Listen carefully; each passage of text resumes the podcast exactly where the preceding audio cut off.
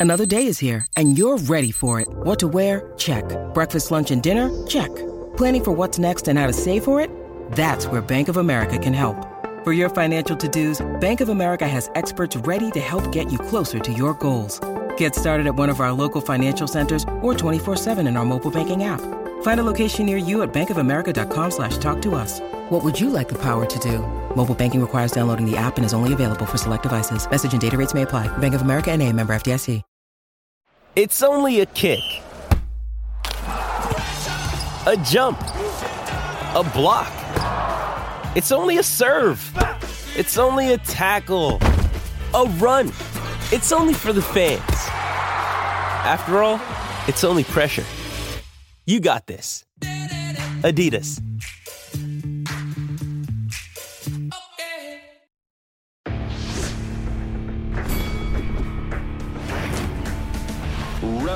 Reveille, donks.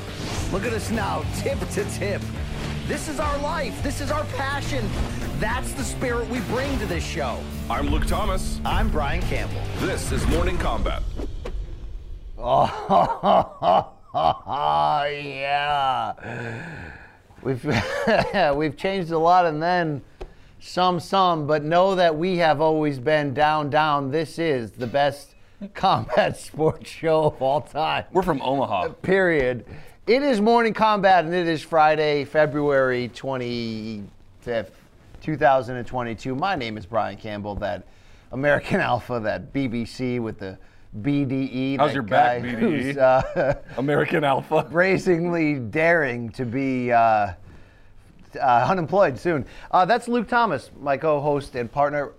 I'm hearing an echo of myself in my ear, Manich. Um, BC, if I ever didn't think you, you, then just let me do thank you, now. thank you, thank you so much, uh, S.A. Martinez over there. On Uh, the look, ones and twos, bro. it's just so much better together what we do here, Luke. Okay, you know what I'm saying? It's a. I love being here. I really do. I love. You being should. here. I wish they had camera. I mean, I know that we, we're not filming the doc this week, but we film a doc a lot. We got cameras following us. Jake's right there. Jake's on that camera right there. But uh, I wish that this they had it this week when you're like, you know, BC. I didn't think it would go over me, you know, vaping on camera. But you know, you would you like to freebase, you know, in the studio today? You just want to take it to the next level. Actually, I think the quote from BC was, "I'll freebase if I have to." I think that was the quote. MK always pushing boundaries. We do obviously have a fantastic show for you today. Set the weekend straight for the combat that is to come. We hit you up with storylines earlier, but we are now going to make picks, make them previews for all things. Bellator's return Saturday night on Showtime. A UFC fight night card with a very interesting lightweight main event.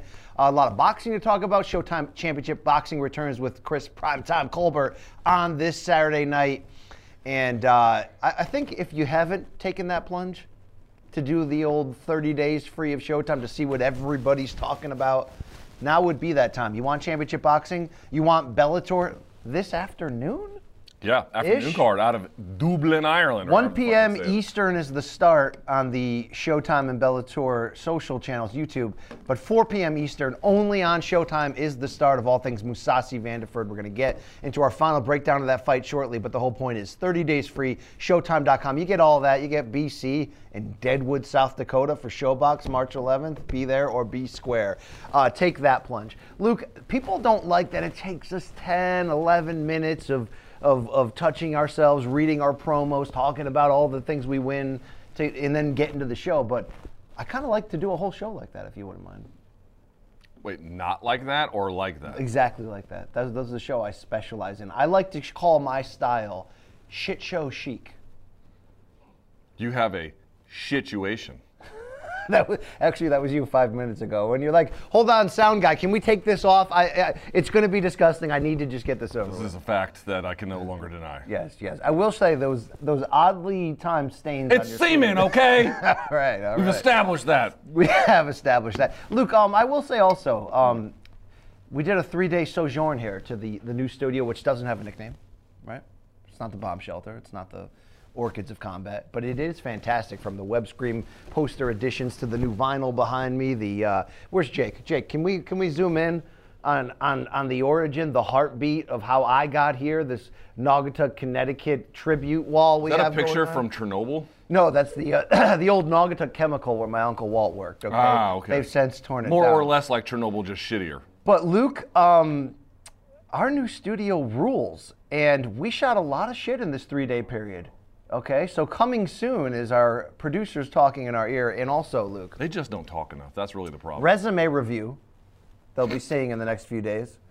Pre-game preview, like men do. You know what I'm saying? Yep. Uh, how about another high court that we put in the old can? We did. Would you like it here or in the can? That's where we put it, Luke. Okay, a little high court action. I'm going to plead the fifth on that. All right, so uh, we These we, jokes are stupid. Can we not do This is really a bad, bad bit, bad open, a It's just you trying to like swim your way through this uh, sea of terrible jokes. Are you surprised though at my uh, at my hard five, just not you know not really being all that Okay. money in the end? All right, let's, we can do the show now. All right, we'll talk later when you walk me to my truck, Luke. Okay. yeah. All right. I, like, I um, like how you style the show open. I can't. I, you, you. Uh, let's just say you're a big fan of subreddits. Let's just say that, right? uh, the Morning Kombat Reddit. Yes, yes, of When- course. When they that's post that's the one in months, question It's here. on yes. fire. Um, that's it though. You don't want me to sell anything else? Let's. Um, just as a reminder, morningkombat at gmail.com to email the show for Fridays Dead Wrongs, Wednesdays fan subs, and like and subscribe and all that good stuff. And we got to keep saying it. BC's on Showtime for ShoBox, which is not this weekend, but Showtime Championship Boxing is back, folks. Showtime.com, 30 day free trial. You do not have to take our word for it. You can try it. If you like it, keep going. Oh if not, go to shit, something dude! else. Can we shout out MK uh, subscriber W Kamau Bell? yeah, Dude, you told me to watch his Bill. I did. His "We Need to Have a Conversation About Bill Cosby" It's series. unbelievable. It's on Showtime, the app right now, dude. That shit's real good. So W. Kamau Bell is a comedian. You may have seen him. He had a show on. I think he still has a show on What's- CNN for some time. Yeah. Uh, he's done comedy. He had a show on FX years ago. He now has this uh, multi-part documentary series on Bill Cosby. And like, yeah, he was a really great comedian. Yeah, he was a monster. How do we reconcile this? He's an MK fan, and I've seen him out like just on regular Twitter videos, got nothing to do with the show or any, anything about MMA, wearing MK gear. So shouts to W. Kamau Bell for being a real one. you think Bill Cosby's an MK fan? I certainly hope not. and we already have the French Bill Cosby anyway. We don't need That the American true. one. David A. from France. All right, sport po- sportspodcastawards.com also would be a site you should hit if you want this duo, this tandem right here, to win another piece of hardware. Our actual World MMA Award is uh, is over there right now, but uh, we're up against Ariel, we're up against Chris Jericho. There's some legitimate competition, but you can go there, vote for us for best sports combat sports podcast of the, the past year, and your reward will probably be a live show in Vegas this July. So it's up to you. All right, that's where my Campbell's rambles comes to an end. Campbell's Rambles. That's a good one. And uh, yeah, look at that, look at little little little. Uh, Could you be pinker? Little You, weathered. you look like one of the, like you know you know how you can get like really nice hot dogs at the grocery store, but then you got them shitty ones at the bottom. Yo, you're like the back of the pack, shitty ass hot dogs. I got a lot of work to do on myself. Would be the best way to say it. Okay. Okay. oh, I, I mean, could I look? I mean, Jesus Christ. You look extra Armenian today, which no, I mean that as a compliment. You look like tanned and strong. You know. I was going over this. I don't look as bald with this. I am balding, but I don't look as bald with uh, the lighting on this studio here. So I like that. Keep that so I don't look fucking horrible. You guys, in, when we go to like Tampa, they're like, "Hey, can we put a, a light right where Luke is balding and show that shit to everybody?" yeah. Remember Doc Number Three, where Jake's like, "How do I make their their skin look as jaundiced and just you know?" Yeah. hey, were were we fat in Doc Three? I know I was. Yeah, it was pretty. I'm pretty fat right now, but I'm turning it around, Luke. Uh, That's right. It's up to us as a people to start making some change. Let's go to picks, previews, the final speak ahead of this weekend's fights. And how was about that English? it really was to the people to the people that understand, the people that get it, those that know that they know. The English speakers did not get that. I am one of them. All right, all right. Uh, we'll start out our preview with a look at UFC Fight Night, which goes down this weekend, Las Vegas, from the old Apex, and it's a replacement main event in the lightweight division, but one we've been talking about all week. Beneil Dariush, he's out in an opportunistic 10 day, two week notice, whatever it was. His name is Bobby Green at 35 years old, and he's threatening to climb this lightweight contention ladder and really potentially leap the pack as he's going all in against nine fight winning streak, unbeaten for a while, looking to be all the goods at 155, and that is Islam Makhachev. Trained, mentored by Khabib, by his late father Abdul Manap. And really, Luke, I've been, you know, going on YouTube, UFC Fight Pass last night. Excuse me, and you know, rewatching the Tsarukyan win, and you're just like, you know, man. He's good. I mean, all He's things really Bobby, good. all things Bobby Green late career turnaround storyline aside, it, it might not matter who's walking through that door. Dariush, uh, Tony Ferguson, uh, Charles Oliveira. How great is Islam Makhachev? He's really great. He's really, really, really great. And uh, shouts to Jack Slack, by the way, who put out a video sometime earlier in the week talking about how Makhachev's striking has evolved and how it aids his wrestling and, and sort of walking through how he approaches fights. It's a really good video. I strongly recommend it. So go check that out. Shouts to Jack Slack. Um, but dude, he's so solid. He's so solid. I realize that the one loss that he has in the UFC is a function of making mistakes, but those kinds of situations, he just doesn't really put himself in anymore. He's not reaching for punches in the same way that he used to. And more to the point, you know, Khabib, it worked for him. There's, no, there's always like, there's no right way or wrong way. Obviously, there are best practices, but you know, there can be such variety in how guys fight. Khabib has a certain like get after it intensity all the time, where you just know like an attack is imminent. You're just not quite sure exactly when. Makhachev has some of that. He just slows it down, so he takes his time. He's patient. It makes him less of a dynamic fighting presence in the way that Khabib was, you know, relative to that. But dude, you just watch the guy work. All the decisions he makes, they all are in line with everything else he's trying to do. The pieces of his game fit into the other parts, and he's got such a lead on his competitors in the grappling and sort of submission department. Obviously, getting the fight to the floor with the with the throws and the trips. That trip he hit the, on Tsarukyan was unbelievable. The foot sweep. And just how he dealt with a physical force who was always who on him. uh, Tsarukyan doesn't stop. Yeah. Um, and for a guy like Makhachev to slow him down and defeat him is big, dude. He is so talented. I love Bobby Green. You love Bobby Green, dude. Who doesn't like Bobby Green? He is maybe one of the more likable fighters in the in the UFC. It's an uphill climb for him. And this two fight win streak for Bobby Green seems to have him in a, in a different mental, physical, game planning IQ. I mean, it, it seems to be coming together for Did Green. Did you see Ali Abdelaziz's uh, imitation of Bobby Green? No. Listen, Ali got killed for it on social media because you know he, you're mocking a fighter you're not supposed to. First of all, I would say everyone lighten up. Number one. Well, you know, to, to be fair, Ali was is was a fighter. Yeah, was, and certainly is still trains and stuff. But that's not the point. The point was it was actually, I'm not gonna say it was good, but it wasn't bad. It was actually halfway decent. He kind of got killed for it. But I, I, I just want to say I, I didn't think it was all that bad. I did not think. So you could argue, Luke, that Makhachev and, and the original plan, of course, was the Dariush fight. Really, is sort of already locked up number one contendership. Could he lose it here with a loss? Of course, but he is next. We think in, the way history seems to be setting us up here for the winner of Charles Oliveira and Justin Gaethje to see Islam going there. Luke, changing from Dariush to Green, from a betting odds standpoint, from a style matchup, it, it seems to aid the idea that you know, there's nowhere else to go for Islam but to the title after this. Minus 900 favorite in this fight. you rarely see that in UFC. That's pretty rare. yeah, and you know, we didn't do a resume review on him per se, but it'd be interesting to go back fight by fight over this nine fight win streak and talk about the evolution. He's not Khabib, but he's got a lot of those qualities and the spirit of him and Khabib in the corner. If he's not fully Khabib, what elements of him are so frickin' Khabib like that this is why he is where he is? Um, uh, understanding the progression on the ground about positioning, how to make it move a certain direction and when it doesn't, how to stay on top. Um, you know, how to his dominant forms of control, where he's wrestling with his legs, in, in addition to doing, um, you know, obviously uh, forward progression with his upper body and whatnot. He just has a lot of clear. He doesn't just have a lot of skills. That's one thing that he has. He understands what is the order in which I would like to apply these.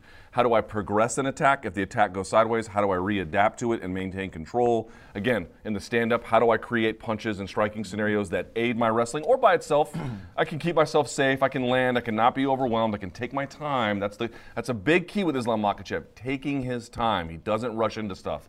But he's got a sick motor on top of that. That's the other part. Like he's never really getting taxed, is he? Right? People can't out wrestle him, and they can't. They can make him circle a little bit, but then he can stop that whenever he wants to. So ultimately, what ends up happening is he just puts the fight. He makes his opponents fight on his terms, which they've got some skills in, but they're playing catch up. But if you're fighting on your terms, dude, you're going to have cardio for days. Ben Askren always talks about it. He could wrestle as long as he needed to, but when his striking went up there, it, it, it was just taxing in a way he just wasn't used to. You fight at Islam's pace when Islam is in charge. That's a, it's not like you're going to get run over in 60 seconds, but it's a tough way to fight. on Khabib's initial rise, even in becoming champion, he still was weaponizing his wrestling and the cardio to set up his offense, which on the ground would be smashing. But the fully matured Khabib, especially against Conor McGregor, really started to step into his striking and use it to sort of. Uh, I mean, he was trying to knock Conor the hell out. There's no question there. I feel like at the basis, Islam is more confident in his striking base and Yes. his total set. Do you do you see him getting to a point yet where, where he can lead with that if he needs to? Lead with it. That's interesting. Um, I always feel like, uh, okay, always. I feel like for now and for the foreseeable future, if you're Islam and you haven't really introduced a substantial takedown threat, it's not really going to aid your striking. Your striking by itself at that point becomes significantly different, right? It- I- we made this point when talking about Tyron Woodley trying to fight Jake Paul in boxing was obviously a different scenario, but like, you know, you have these football teams where they're great at running the ball and then the, ball, the, the running the ball sets up the pass downfield.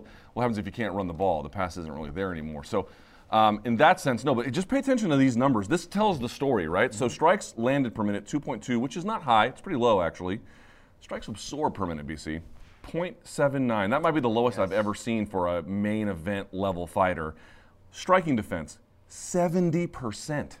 70% takedown defense, 88%, takedown accuracy, 66%. Dude, this guy's defense and offense is extremely efficient. What does that tell you?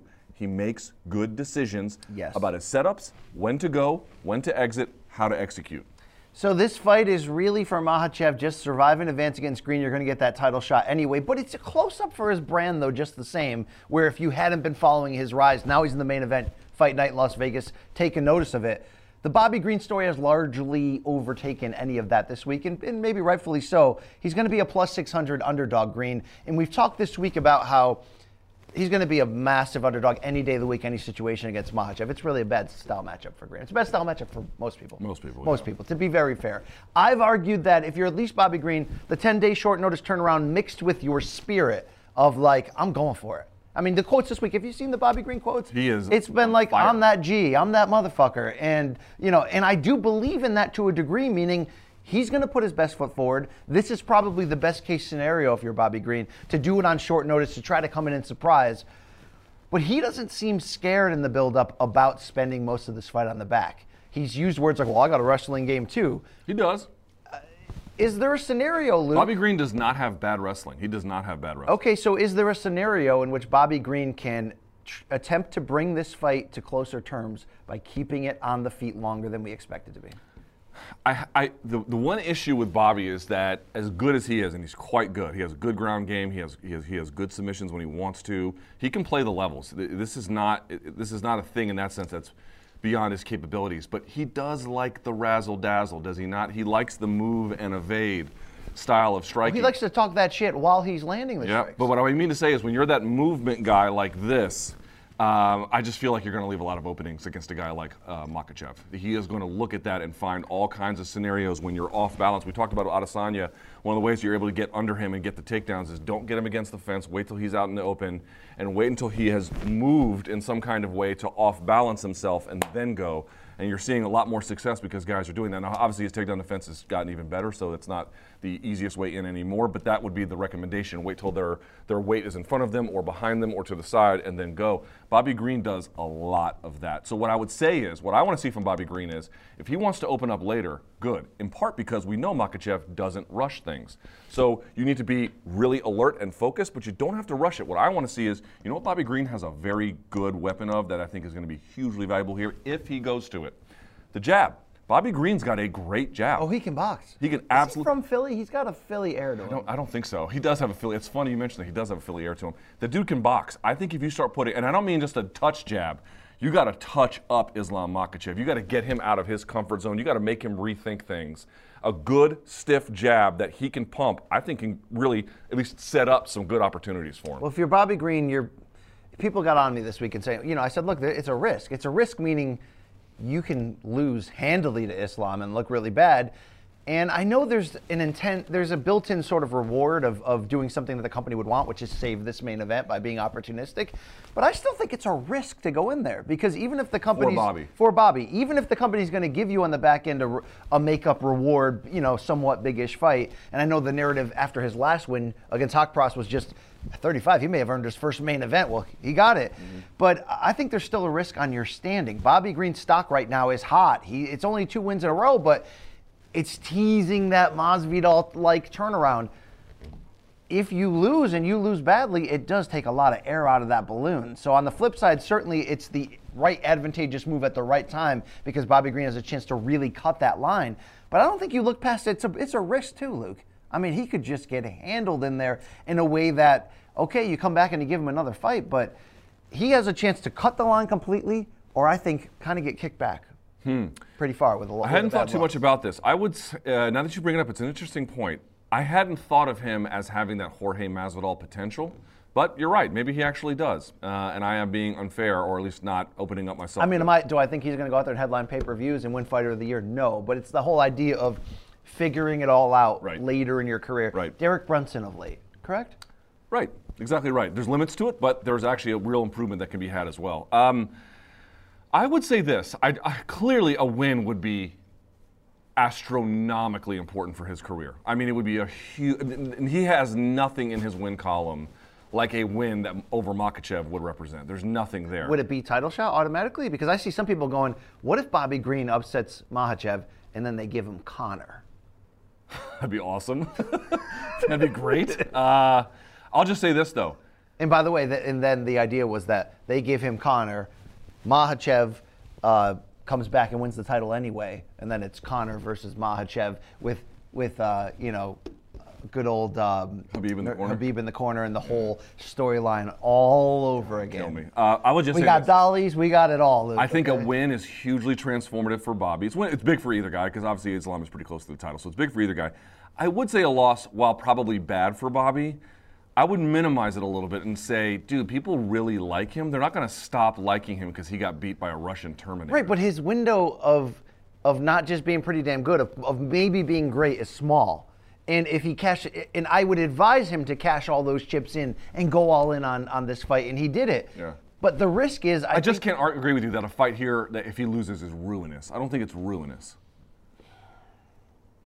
When you need mealtime inspiration, it's worth shopping Kroger, where you'll find over 30,000 mouthwatering choices that excite your inner foodie. And no matter what tasty choice you make, you'll enjoy our everyday low prices, plus extra ways to save, like digital coupons worth over $600 each week. You can also save up to $1 off per gallon at the pump with fuel points. More savings and more inspiring flavors make shopping Kroger worth it every time. Kroger, fresh for everyone. Fuel restrictions apply.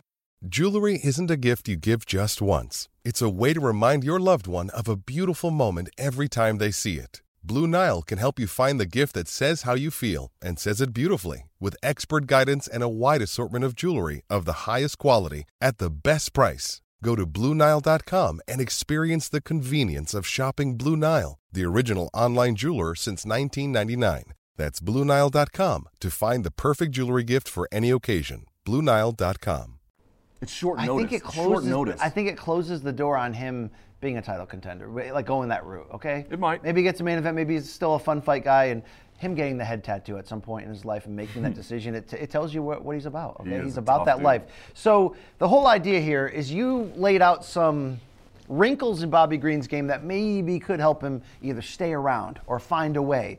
But at the basis, he's a guy who lets his hands go, and we're thinking he's going to have to hurt Makhachev. He's going to have to do something. Have you seen Makhachev compromised, hurt, damaged by strikers up to this point? You're talking about his defensive statistics are so incredible, and he's got that ability to shut down your offense just by taking you down. Have we see him though? Because remember with Khabib, it was like nobody touched him except for maybe Michael Johnson in that 1st round once or twice. But you know what? He responded well. Yeah, he did. Uh, he obviously has the Adriano Martins loss where he got knocked out overreaching for something, and then Martins cracked him. Mm-hmm. But but he's he, is he a different fighter now from he then? is a completely different. So have we? I don't think we've seen him in any any. Any real trouble. So the fights since then were Chris Wade, who's a good uh, wrestler, Nik Lentz, same kind of thing. Gleison Tibau, we know the story. Kajan Johnson, who uh, he got fed. Kajan Johnson got fed to this guy. Uh, then you, then where you picked up uh, uh, Armin Saryuki and Davi Ramos, Drew Dober, Thiago Moises, and Dan Hooker. Like, has he been in any real trouble? And you can't criticize that run because when you add Hooker on top of that, it's just. And like, he knocked down Davi Ramos striking. You know what I mean? Like this guy can kind of get it done, dude. Like some of his strengths are greater than others, obviously. But now when you assess Makhachev, you're like, okay, is he fully well-rounded? No. But what is he bad at? Nothing. Nothing, dude. Like he is. He- he is, a, he he is is- fucking hammer. who we think he is. Yeah, he is. And I think so. So if that's the case, Luke, you got to like him, but do you like him really big? Last three wins, all by finish, all by sub. I think Bobby Green's in trouble. I love Bobby Green. How's Bobby Green's defensive uh, grappling and jiu-jitsu? Is it? Uh, It is stern, but um, he scrambles. He can. That's one thing people don't know. He can scramble. He doesn't get. This is nothing about Bobby that I do think might help him against an opponent who's patient, assuming he doesn't get completely overwhelmed. Um, Bobby is resilient. He is mentally resilient. It's the fourth. I mean, I'm not sure how many five-round fights he has, but you've seen him in fights late. He doesn't quit, dude. He has even more intensity late than he does early. So I will say, if you're Makhachev, you know, uh, a, an opponent's will is something that's hard to quantify, um, but his will to win is, uh, I, I think, a big reason a why people like him because they can see that manifest itself, win or lose, and b I think it's something here that Makhachev should not lose sight of. You've got an opponent who will not be mentally deterred by what you do. You're like, for example, Joe Rogan one time made a really great point. This was when Drew Fickett fought um, who was the original dentist, Josh Neer. And Joe Rogan made a point. He's like, dude, Josh Neer is not going to quit. You can break his arm, you can knock out all his teeth. It doesn't matter. What you have to do is you have to shut the lights off. You have to literally choke him unconscious or punch him unconscious. He will not stop otherwise. Bobby Green has that kind of will. I like that. I like that a lot. Uh, so that's Makhachev by decision. Solid. I think he's going to sub him out, actually, yeah. Probably like a Kimura, like an arm, I have to say, even with the odds where they are, I'm, it's a it's a very compelling storyline with the whole situation because, uh, like, if you're UFC right now, Luke, like Khabib became a pay-per-view star. I mean, did it help having a rivalry with the most famous guy in the history of the sport and then beating him down and having a post-fight riot? Yes, Yes. all of Yes, the it above. did. Yes, it yes, did. it did. But Khabib obviously hits different parts of the global sort of expansion UFC's trying to do. The the the. I mean, for Muslims, he's a hero, Luke. This is the next Khabib, whether he's good enough or not, or whether he just carves out his own career. Khabib's in his corner. We know that story. Is the UFC thinking, we can sell this hammer? So it's funny. Did you see Khabib get on Islam's ass about not doing media? No. He was mad at him for it. He gave him some tough love. He basically told him because Makhachev was complaining about all the media he had to do, and Khabib goes, "Then just lose, just lose. You won't have to worry about this anymore. Just lose." Dude, Khabib's a. Khabib's a beast, dude. He's a beast. I love, I love that man. It's a it's it's tough love, but you know what I love about it? It's like his broken English. You understand everything he's saying, and you get the exact like his tonality tells you everything you need to know, even though he's not Shakespeare in the English language. Just lose, just lose. Your problems will be solved. Just lose. Yo, bitch. Yo, he was basically telling him like, just be tough about it, dude. Just be tougher than you are being about it. And uh, you got, dude. I'll say this: Makhachev will never be the kind of dynamic personality in his own way that Khabib is. But with Khabib in your corner, like bigging you up and helping you and Yeah, guiding but you, dude, I wonder if Conor can stay relevant enough to become like, you know, that's does he want to get beat down by two Dagestanis? That's, that's not that's not the actual question. It's does he want to keep making massive pay-per-views and continue Yeah, this yeah. Khabib versus Conor war? And Yeah, would the UFC want to keep you know printing that money, Luke? Speaking of hanging through, no matter what, as we talk about Bobby Green, Luke, your earpiece has been trying to run away since this show started. And you've been talking my ear, You've Corey. been perse- you've been persevering. Um, Sounds good to me. usually they wrap that behind the ear. Like you, you caught a hanger, I think, Luke. Okay, from Rounders, remember? You caught, a hanger. You caught a don't- I hangover. don't know You, you look like you caught a hangover. Oh yeah, yeah, all right. Uh, Luke, we don't love a lot of this card, to be fair. Misha Cirkunov in this co-main event, though, is a minus 120 favorite against Wellington Turman, plus 100. Um, round two for Cirkunov in this middleweight uh, move. Not a desperate move, but a recreative effect. Luke, who comes out on top in this one? I don't really know, dude. I just I don't know what's up with Misha Cirkunov. I don't necessarily have like a belief that Wellington Turman is a future title contender, which I did at one point for Misha Cirkunov. But Misha Cirkunov has fallen so far, and I, honestly, I Wellington Turman might, might win, dude. I, I don't I.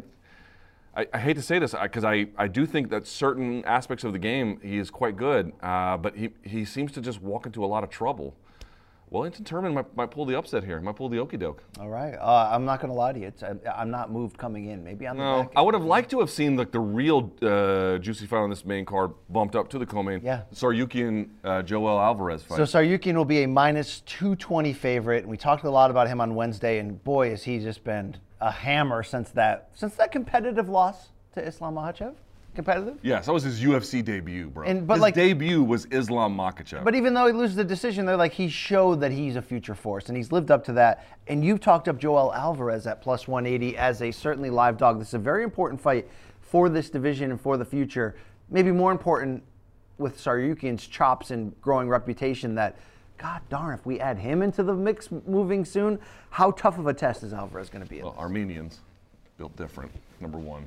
Uh, Dude, I've been telling, saying that about Edmund for wrong. I mean, he's, he wasn't wrong. You got to move your head, bro. Right? you know I mean? Uh, but no, in all seriousness, Tsarukyan, I, I do think will contend for a title. This is what makes this fight interesting. Alvarez cannot wrestle like Tsarukyan, not even close. Okay, Tsarukyan is by a mile a much better wrestler. However, here's what gets interesting. is he an Armenian from Russia? Um, I'm not. I know he lives in Russia now. Okay. I don't exactly know. Okay, what what is interesting though? What is interesting is how he has to approach the fight. See, it goes like this. Joel Alvarez can't wrestle like Tsarukyan, but he's tall and lanky. He's got a height differential as well. In fact, I can pull it up here and I can tell you exactly how much taller he is, and certainly rangier. 6'3 versus 5'7. Whenever you see height differentials like that, always pay attention to the fighter who's taller and what kind of knees they have. Um, for example, Dan Hooker is the king of this, firing knees up the middle where you can't see it. You're expecting a jab or a cross or whatever, and then it comes right underneath and you get drilled. Um, Joel Alvarez has that capability generally, and the reason why it's relevant is one, Tsarukyan ha- has been told he needs to finish to really, like UFC matchmakers told him, like you need to finish for you to really raise your stock. Yes, you're obviously quite good, but you gotta you gotta put these guys away, and he did in his last one. They don't f around the matchmakers. They don't. tell you the truth. Well, the thing is, when you have a guy that good, you got to be like, dude, you got to round this corner. You have so much potential. The point I'm trying to make here is, if he shoots from too far out, one, the takedown will get stuffed, or he could get kneed right in the grill. Two, he is shorter. He is going to be threatening the level change to get inside. He has to strike his way to get inside. I do wonder what that knees and height differential, that semi-clinch position, might mean for Tsarukyan. So this is a huge, this is a test Tsarukyan can and probably will pass. Mm-hmm. But some of the unique dangers that a guy like Joel Alvarez provides, he is a very gifted striker, a strong finisher, great strikes, great subs when he wants them. Um, it's an interesting test for Tsarukyan. Should pass it, but it's real, real clever matchmaking. I like that these two, meaning main event, Makhachev, feature bout on this main card, Tsarukyan. I like that they're on the same card because Alvarez, we- five inch reach advantage. that which will be interesting because we do imagine a scenario where that rematch happens again, maybe at the title level. I wonder, do you think, uh, you know, because Bobby Green says all these motherfuckers in the top ten turned it down. I just had the balls to take it. Was there a UFC thought at all? You think to sub Tsarukyan in a in a rematch there against? Uh, Not yet. Not yet. They know they have the goods with him. Yeah. But he needs some time. Okay. He needs some time. Ma- Makhachev needed time too. I mean, his second fight, he got roasted by Adriano You Martinez. needed time too, Luke. Early on, you said you worked for Glory. You were the sideline guy, right? Sucked at that job. Jesus Christ, that was terrible. I'd love to see if tapes could resurface. No, the tapes don't look that bad, but I know, Okay. I know in my heart like I was not good at that. Okay. Maybe the tapes will make you look like Tommy Lee. Where I'm driving a boat with my hog, Luke, how much taurine would you say is in that can? not enough. Yeah, yeah, right. Luke, Ignacio Bahamondes, let the rhythm take you over, Bahamondes. He's Chilean. Yeah, but I that was like a- Enrique Iglesias is. Uh, I- n- is he? Is he you're, Spanish? you're, you Yeah. always identify people by where they're from. I'm not Right, because here's what territorial you do. that, Here's what you do. You assume that people who have a sort of a vaguely Hispanic last name are from Mexico and or South America, right? That's just what your general assumption is. I don't think like that, Luke. You do, you do. Okay. Uh, Enrique Iglesias, Bailamos, meaning we dance, is from Spain. That's why he has that lisp when he goes, you know, de decir or whatever the fuck they say. Luke, Barcelona. you- do you care about any other fight on this card, or are you Um, are you going to be teaching Spanish history moving forward, Luke? Si quieres chuparme, mis huevos están aquí. Is that Um, an Encanto hit? That's an Encanto hit. Yes. Si quieres chuparme, mis pelotas están aquí. It's a famous song right next to No se habla de Bruno. I Um, wonder if Daddy Shanky covered that one. dude, my wife loves Daddy Janky. Does he, did he play for the Yankees? I ever tell you this joke that one time? What, what did she say? My wife couldn't say. Uh, there was this woman she worked with. She, some bitch. Hold on. No, no, no. Her name right? was her name was Jackie, and my wife couldn't say her name correctly with this word. She couldn't say uh, Jackie's yogurt. She would always say Yackie's yogurt.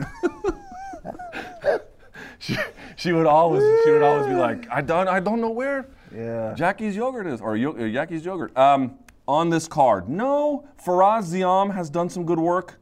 He's worth paying attention to. Armen uh, Petrosyan, another Armenian, opening the main card is worth paying attention to. The other fights themselves don't don't like um, super wow me. Why doesn't Tsarukyan nickname himself Hammer? So it's Armin Hammer Tsarukyan. Almost like he gave himself some nickname, that- or the fans gave. Him no, he did a contest in Russia. His manager told me this. He did a contest in Russia, and like I think the fans voted on his nickname, and it ended up like the number one winner was like the Armenian was the nickname. I'm like, dude, that's not a good nickname. No, that's not. And I told his manager, he's like, yeah, we're gonna ignore that. We're not gonna, we're not gonna yeah, do that. yeah. Would you be? I, I, I wouldn't be the American, that's, but I am the American alpha, Luke. Are you though? Are you? I got, I got this far, right? How's your back, Alpha? All right, uh, Luke. Do you care about Terrence McKinney as a minus one ten favorite against Fares Ziam? Uh, yeah, that's one one I mentioned e- earlier. Now, now who's not listening? Um, yes, that is a good fight. Terrence McKinney is a good striker. Who I think that's the guy that had the quick knockout in his debut. He did, he did. And uh, Fares Ziam has done has done some good work, um, but uh, this is a bit of a different test for him. So I like it. Yeah. Okay. Hey, the second topic, Luke, is a fight card that will be starting uh, not too long from now, and it goes Bellator 275 from Dublin, Ireland. So you got to expect that this arena is going to be a rocket, and it's a title fight atop it. Uh, undercard, by the way, begins 1 p.m. Eastern Time on the Bellator and Showtime Sports YouTube channels.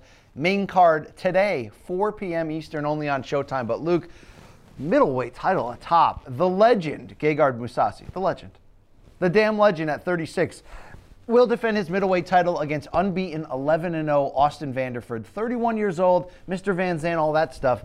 But the more he has climbed this ladder to contention at the Bellator uh, 185 pound division, the more he's shown that God respect the name. I mean, give him his own identity. It's more than just uh, really the most absurd Adam's apple tat that a that a grown man could have come up with. Oh, I've seen worse than that. You really? Oh yeah. What circles of life?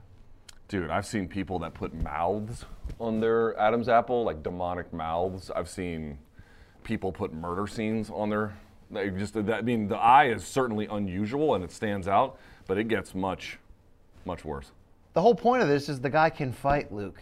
But can he fight on this level against such a battle tested veteran? Four fight winning streak, won eight of his last nine. Sure, Gegard Mousasi, the former Strike Force champion, never really had the massive giant moment, but he's been a champion and elite fighter at almost every stop. And Luke, Luke minus 235, mm-hmm. Gegard Mousasi is your favorite. Austin Vanderford plus 190. Is it as simple as saying this? If Vanderford cannot control the terms of this fight by being a monster takedown threat, you're not out striking Mousasi for five rounds. You're just not doing it. No, you won't. He, he can't win without the takedown. Like I, I believe that. I'll just put it out there. I believe Vanderford's probably going to win. Um, Whoa, I believe Vanderford's probably going to win. Yeah, So you're telling me that he's going to take that guy down, and he's he is. isn't Mousasi, and I know John Salter's a different opponent, but he dominated him in top position. He sure did. Dude, Mousasi is. You know what's funny about Mousasi? We should mention this in all seriousness. Here is one problem with the UFC Hall of Fame being kind of the, like the uh, like the de facto Hall of Fame. It's the Zuffa Hall of Fame. Get it right, is that what it is? more or less, right? Well, in a sense. But I mean, they've thrown us, they've they've thrown some bones at Art Davie and the other guy. You know, Okay, okay, but here's what I mean. He, he obviously Mousasi's record is completely distinguished, and his UFC run was quite good, but it wasn't by itself Hall of Fame worthy. In fact, if you combined his UFC and Pride run, it's extremely good, but it by itself is not Hall of Fame worthy. Yet, dude, if you had a MMA Hall of Fame, this guy's a first ballot on it. Like, I don't know how you can even have a debate about that. So. Uh, I do think that gets lost a little bit. He won't be remembered, I think, um, the way he probably should be. That being said, Vanderford, to me, is a significantly better wrestler and a more physical presence in that sense than Gegard Mousasi. But Mousasi's level of experience is something Vanderford could not possibly imitate if his life mean- depended on it. Let's look at how Vanderford got here. Okay. Has he beaten the names that could prepare him? Because the video looks great, and you're in, in in Vanderford when he's when he's going downhill and he's got you in complete control. He will ta- pull on your gas tank, but he will grind you out. He's got good ground and pound. He's aggressive. Do we ever see Mousasi get handled like that though? Uh, he had he's had all kinds of wrestling problems, sure, over the course of the years. Yeah, he's had all Wrestling, kinds. pr- wrestling problems to get taken down, or wrestling problems to be physically handled by somebody else. I don't know that Austin Vanderford is going to physically handle him, but Lovato Jr. certainly thoroughly out wrestled him. It was not in that Majority sense. decision lost though. You could have made a case for Mousasi in that one, right? I don't think you could have. I thought that was a pretty clean sweep to me on, on Lovato's thing uh, case. But yes, here's the point. Mousasi has so many skills and understands when to go and around, when to press the gas, when to press the brake, when to pursue opportunities because of all his experience. He doesn't get intimidated. He's fought guys in defense of Mousasi like Vanderford before, guys who were much better than Vanderford, quite frankly, before. Here's the thing that I just don't think we're, we're talking about enough. I don't think this is the same Mousasi from four years ago. He is close to 40. I'm not sure ex- exactly. 36, Luke. 36. But he's been in the game all. lot. He's been fighting since he was 17. I just don't think he's looked bad in that four fight win streak. I don't. I you know like I think there's been troubling the things. Shlemen- the Shlemenko fight in his Bellator debut was troubling. he got away with one there. He should have lost that. It- that was troubling. Okay, and, and I know that he lost the title to uh, Car- to Rafael Lovato, Rafael as you Car- mentioned, yes, in- but a close decision.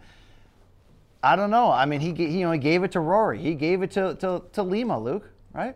I mean, he. He gave it to a 170 pounder who was kind of past it by the time they got there. Yeah. But but the point of the argument, we had a little bit of this on Wednesday, was that I didn't see him compromised, even though he had advantages in, in, in fights maybe that he should have won. So uh, Austin Vanderford 11 and 0, and we remember that he did get a win in the Dana White Contender Series early in his career, didn't get the contract. But Luke, he's got six fights under the Bellator banner, 6 and 0. But the names, Fabian Edwards, Vinicius De Jesus, Grachik Bozinyan, those are the last three, Luke it's not you know in respect to anybody none of those guys are going to have a resume like like Gegard has but none of those guys are as physically tough as Hang on. Sorry. Wow imagine if that was uh, No, no, no. I was just trying to show something. aggressive danger porn that know, just came know. out i mean just you know like where somebody's committing Sorry a about crime that. Sorry know, about that. you know. Sorry about that. i mean i know there's there might be consent involved in setting up the premise of it but there's a crime this i mean it's a crime scene luke you know what i'm saying Listen, there's nothing wrong with Brazzers, okay? But that wasn't Brazzers. Uh, Luke, uh, you know, Mousasi, um, these guys ain't Mousasi, no. and I can't see him just being content on the bottom, taking some ground and pound. He'll move, but like, dude, Va- Vanderford's ground and pound accounts for that. He doesn't. He does a lot of work on top control where he's in someone's guard. But if they turtle, he's got the wrist rides and everything else. He can he can lay a hammer. So uh, let me tell you this: this is going to go into some championship rounds. And I think that's right. Yes. and I think Mousasi is going to stop him late. I think he's going to show him what's up. Okay. And uh, it's Is the crowd going to cheer for him? Who are the Irish going to side with here? Actually, it's kind of an interesting question. Are they? Would you? Would you? De- now look, they love their own. There's no question. Oh yeah, but there's no Irish guy. But there's, would you think that they are seasoned enough historian type fans that when they see freaking Gegard Mousasi, you know what I'm saying? I think so. Here's the only X factor is What PVZ wears in the corner? uh, I hadn't thought of it quite so explicitly. What I meant to say was she will be in his corner, and she is well liked, I think, by the Irish fans. I don't know that, but I'm, I'm assuming she's well liked by the Irish fans. Uh, it will be interesting to see. Okay. They might go for Mousasi a little bit more. Mousasi can is pretty damn well well, rounded. Is there a, a submission threat for him if Vanderford is able to consistently take him down?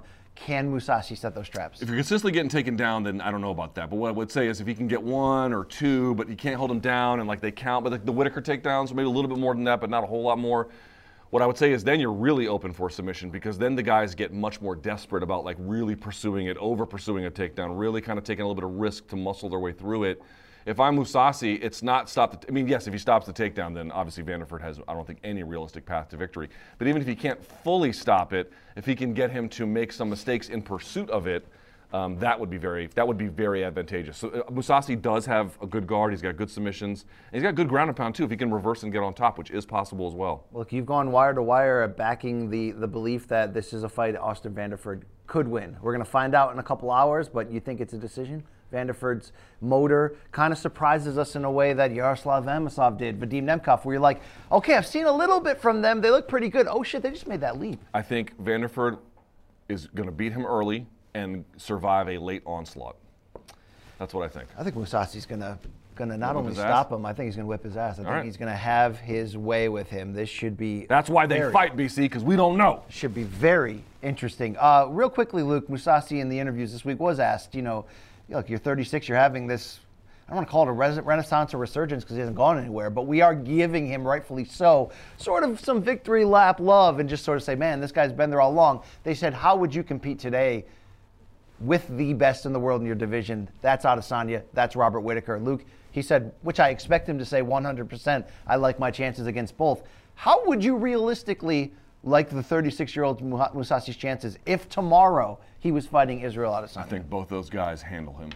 Handle him. Yeah, they handle him. Robert Whitaker handles him, and Izzy, Izzy does too. Izzy would not get taken down. He would get back Why, why are feet, we would, so chop him to far apart on our belief of Mousasi's current style? Because it's n- oh, and his current stock. We both agree about the ultimate, of course. uh, resume and what it shows. He is a. Uh, I And by the way, if Vanderford just turns out to be very good and he beats him, it just might happen that way. Yeah. But right now, before we know what happens in that fight, So- dude, Mousasi has won nine of ten. Luke, he hasn't really faltered. Nine of ten against two. He barely scraped by against uh, Machida. I mean, he got maybe even a little bit lucky. He barely scraped by. He deserved to lose the Shlemenko fight. So we're talking about nine and one. What It's was like, the Machida problem? Lack of, lack of. Uh, That was not a very. Uh, uh, both guys didn't have a ton of offense. Was really the issue because he got kind of slowed down by it. And the Salter win is nice, uh, but Lima kind of came on late. Lima sort of shat the bed in that one. We don't know where he is.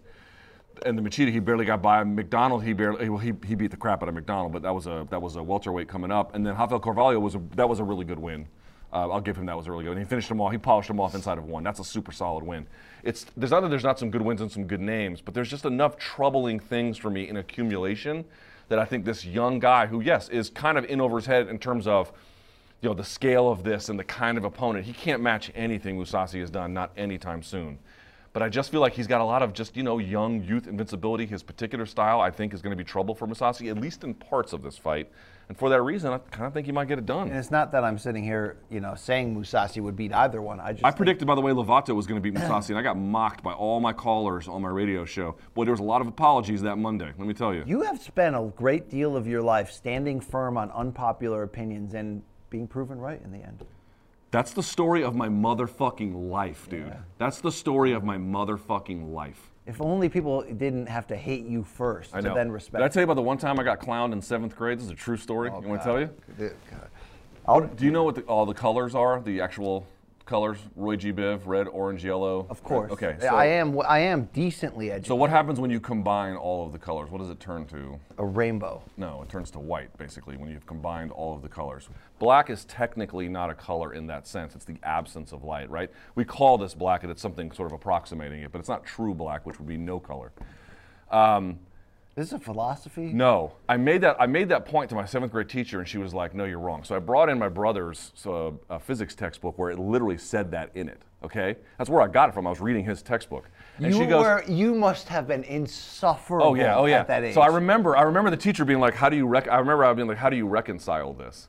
And I remember she was saying, she's like, "It's true that black is the absence of light, but I'm going to call it a color." And the class was like, "Oh, suck a dick, Luke. You don't know shit." yeah, you, dude. They John Jones the shit Yeah, out of you. super John Jones. It- It, it only so happens that I remember my first year in college, I had a physics class, and I went and I was like, just to make sure, am I right about this? He's like, your teacher didn't know anything. Your So did you consider the the the R.I.P. Kobe tell me how my ass tastes type receipt to put back on? So her? no, that teacher ended up getting fired later, and this is a true story for fucking a student. So she, uh, I feel like I feel like I kind of won out in that life. You know what I'm No, saying? the, the student probably won out. well, know? I don't know. I mean, banging, banging that, banging that skank. I don't know, but Oh, um, I mean, come on. I mean, come on, Luke. You know. you know so uh, so in, Wow. though this has been this this is like I'm, I'm not trying to introduce unpopular ideas for the fun of it it's like dude this is just what naturally occurs to me Like it's my Hold life. I'm, I'm being I'm being serious with you as like your professional partner. I'm telling you, I don't do it for effect. It just seems like I keep wandering into territory where everyone's Translation. like, everyone's like, dude, the fucking sky is fucking green. I'm, I'm like, not no, trying to be an asshole or be received as one. It's just natural. It's motherfucking natural, BC. You're naughty by nature, not Like 'cause this taurine, it's natural. Yeah, dude, you uh, w- did true or false? We had a health intervention earlier today where we're like, Luke, you lost a ton of weight, you're doing great, but your add-ons. I know they're not great. I You know mean, what? the hell are you? I'm getting a little lazy. I'm getting a little. You're like, lazy. yo, let, let me get that vape. Let me get that. Let me get that ener- motherfucking vape. Let me get that Bang energy drink. And then I am a sophisticated gentleman. and then you're like, yo, BC, real talk between two friends. Um, if you don't start building your core, you're gonna have back issues. But you're like, hold on, let me get this vape pen out. yeah, I'm a complete hypocrite. Yeah. Yes, look at me. I'm 14. I'm a model of health. I can't wait to play that at his funeral. That'd be great. Yeah, wow. Famous last words. Uh, Luke, do you care at all about this co-main event that you would have to assume no, I don't is going to be the ticket seller in that area? Yes, and all well, North Ireland. It's all Irish affair, but a Northern Ireland versus a, a Republic of Ireland fighter. In that sense, there's probably a little bit of rivalry, but they're all kind of Irish. So It's going to be. Um, are you happened? Yo, are you are you trying to yo? Yeah, they want you to remove the vape because Oh. it's low class, bro. That's such a low T move right there. Yeah, right. Shout out to Matt Ryle. Where is We he? should we, we should do some T testing, see where we're actually at. Yo, this. I I would. I'm probably pathetically low. Yo, I would love to do that. we should do it. I have to do it anyway, so it, uh, coming up soon. Do you think we can get the audience to predict our T levels? And No. What would you do when you found out I was more man than you? You will never be more man than me, so that's not possible. Uh, how's your back? You know, some people. How's your back? The people that know, they know I hide a lot of my man inside of me. Okay, okay, all right. I probably hide a lot of men inside of me. Yeah, that's okay. It's okay. So, Luke, Sinead Kavanagh is going to take on Leah McCourt in this um, all Ireland duel. Yes. Remember when all those people were DMing me? They're like, yo, you got to tell Morning Kombat fans the truth that Sinead Kavanagh's going to knock Cyborg I know out. they were completely convinced she was going to handle Cyborg. I'm like, fellas, no. All right. A lot of Irish people on this card, Luke, including a guy you talked up big on CBS Sports HQ, Big Irish guy. uh, Zabit's brother, Khasan. Very big. Magomedsharipov will be a minus 1,250 favorite Yeah. against poor Jose Sanchez plus 750. This is the Bellator debut for Zabit's brother, correct? No, he already fought one time. One time in Bellator. How good does he look? He looks fucking awesome. He looks like the real deal Holyfield. Obviously, it's very early, and we can't say with any degree of certainty where it's all going to go. But the early scouting report on this Bubba is that he he can like all these hammers out of Dagestan. What can they do? Everything. They can throw. They can they can strike. They can do ground and pound. They can submit from the back. They have good guards when they need it. Like he can do it all. So uh, at what level can he do it all? That remains to be seen. But I think poor uh, Jose Sanchez is in for a rough one. Yeah, yeah. You do you think the Scorpions rocked? Like they they kind of built their Got the one half- rock me like a hurricane. Yeah, yeah, but I'm thinking more like the Nah, that like that shit. resurgence after the Berlin Wall came down. They were like the winds of change. He was like, Wasn't that Guns N' Roses? A little patience. "Of change," and then it's like, "Take." It's the me." 30th. It's the 30th anniversary of Pantera's vulgar display of power. The Scorpions are some hoes. Sorry, hate to tell you that. in their day. Actually, though, I don't hate to tell you. In that. Their day, the telling me that. Scorpion they could they could rock though. In their day, I know they got they got very like. Dude, I was never into that. you I was never into shit like that. I was. I just never thought it was cool. I, I- it just never moved me ever. Yeah. It- the more I get to know you, the more I understand why you are the way you are. Child abuse. All right, Luke. Uh, anything else on this Bellator card you want to talk about? Uh, the Khasan uh, Magomedsharipov one is obviously the biggest one. That's the one I want you to pay attention to. There are some other good fights in this card, but that dude looks like um, he's got title future written all over him.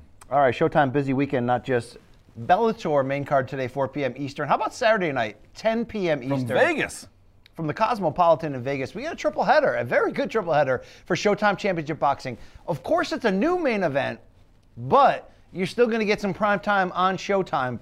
When Chris Colbert originally scheduled to face Roger Gutierrez for a 130 pound title, Gutierrez got COVID and pulled out. We've got basically kind of a, a number one contender fight here as Hector Luis Garcia slides in last minute. Garcia, unbeaten, 30 year old from the Dominican Republic, a southpaw, former Olympian, can do some things. This is a very interesting test. But Luke, we played some Chris Colbert sound earlier this week from my interview that people can catch on youtube.com slash morning kombat. We know, Luke, that he'll dye the hair. He'll even do it for charity causes. Uh, the celebrities are coming out. You saw that video with Deion Sanders, with uh, Tracy Morgan. With I mean, people are getting woke to the idea that this kid from Brooklyn can fight. From what you've seen on tape, what jumps out to you for the Chris Colbert experience? It's so interesting when you see young fighters who, again, can he? No, no fighter is perfect, so he's not that. But when you watch him on tape, I want you to pay attention to something. He does things that senior fighters do. One, he's got all the flash and all that stuff. But what I mean to say is, in late fights, you'll see adjustments really start appearing around the fourth to sixth round. So now he begins to take away things that the other guy did and introduce new elements that the other guy typically has no answer for. He's got some pop. I wouldn't call him a one punch knockout threat, but he's got some pop. He's athletic. He knows how to get in, how to get out. He can switch stance when he needs to at times.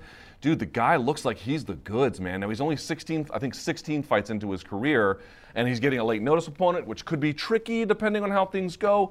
But I'm just telling you, dude, there are guys, there are a couple of young 20 year old somethings in boxing. I'm not going to put them on the level of Boots Ennis. I'm not going to say that. But what I am going to say is when you see a guy in their 20s and they're slicksters, but they're thinkers at the same time, and they're good athletes and they're good self promoters, dude, you got a very, very special Yeah. fighter you got to take care of Like, there. and he's this flashy, and Yes. he can talk. Yeah, he seems to be able to do it all. So you obviously want to see him when he's climbing up the ladder against different styles and combinations and different types of fighters. He seems pretty damn well rounded and dynamic, and everything you just said, Luke. Beating King Tug in his last fight, silver medalist in the Olympics. Absolutely. And, and you know, and against King Tug, as you're seeing some highlights here, I mean, he took some shots showing us, even though King Tug was coming up in weight, showing us that he's a warrior. And if you hear him talk for five seconds, you'll believe that the Brooklyn born Colbert uh, has been through some stuff and, and, and is here to deliver.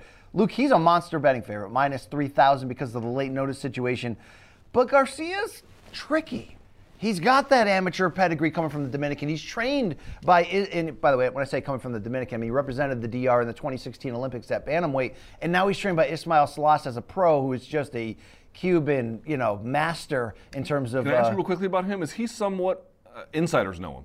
Yes, Is he somewhat unheralded in terms of the better coaches in boxing? great way to say it. He's finally starting to get a, that respect because he's grabbing, he's becoming that the trainer to go to, especially for you know the, the Hispanic-based fighters in in and around Cuba who know of his reputation. And he's a little guy. He wears those platform shoes when he holds uh, when he holds the other. But dude, he's a smart guy. He's been with so many big names. Uh, he can't be with, in in person with Garcia due to the last minute notice of this fight, but it shows you that if Garcia is going to work with a trainer like that, he's to be taken seriously. Big underdog, obviously, given what Colbert can bring. I wonder, though, if Garcia can make this a pure boxing match, a chess match, that will force Colbert to really show us hmm. everything he's got. Yeah, it could be could be could be an interesting one. We'll see how Colbert does. But this is just one more time to pay attention to. If you watch this fight, watch how he fights the first six rounds. This is only going to be a 10 fight, so let's how about this? 10 round fight, excuse me. Watch how he fights the first four to five rounds. Compare that to the last five. You will see a very different fight, assuming that he does what we think he can. Colbert uh, says he still wants Gutierrez next for the title if he beats Garcia on Saturday night. But Luke, he really wants Gary Russell Jr., the former longtime featherweight champion who has been tempting to, to move up in weight and try to take on big fights to close out his career.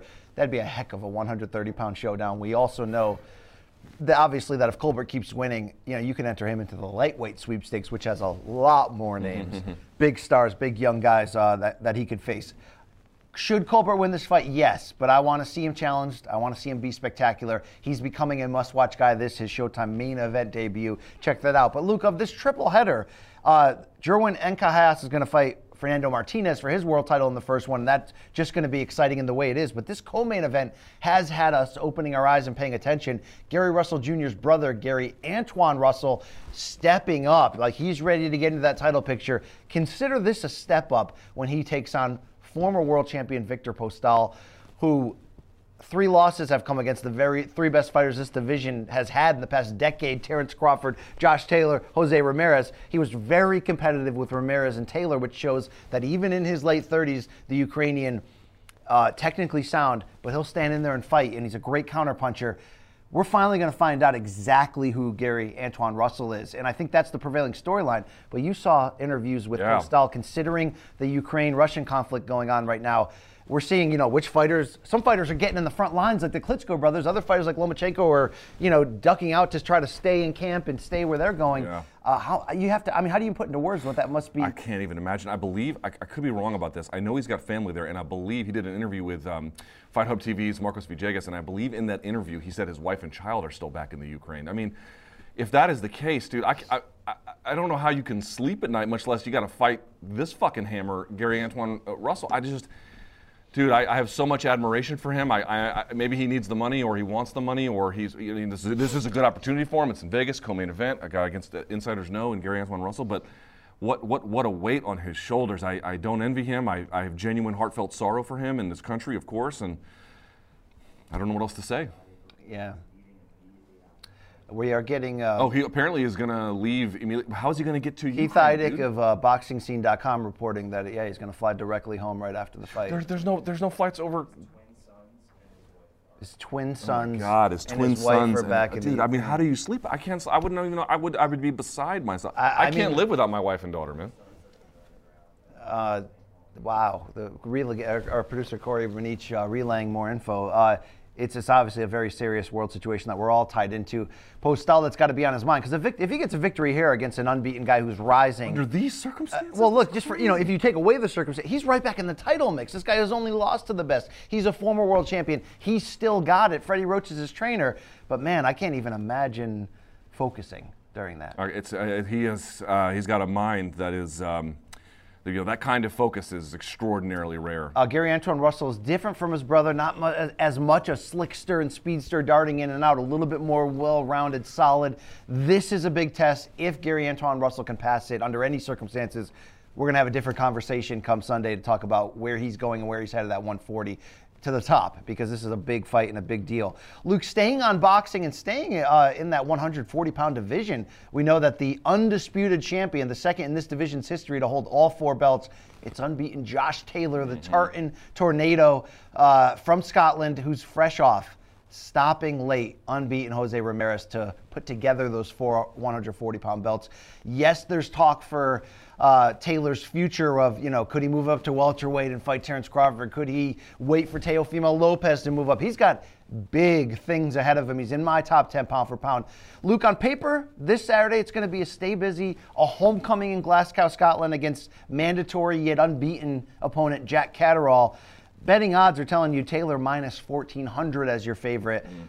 Uh, the home the hometown element should really spur him on, but are you anticipating any sort of hiccups here for Josh Taylor, who has really proven, dude, from the Prograis win to the Ramirez win, he's the real freaking deal. Yeah, no. The thing with like Lomachenko, he had the co- or uh, excuse me with um, with Teofimo, he had the Richard Commey win, which was a big one, and then he and the, especially the way he did it, and then he had the Lomachenko win, and then he kind of fell off, and I was like, well, I didn't think Kambosos was going to do it. So in the same in the same vein, who was a mandatory, that, that was why that fight happened.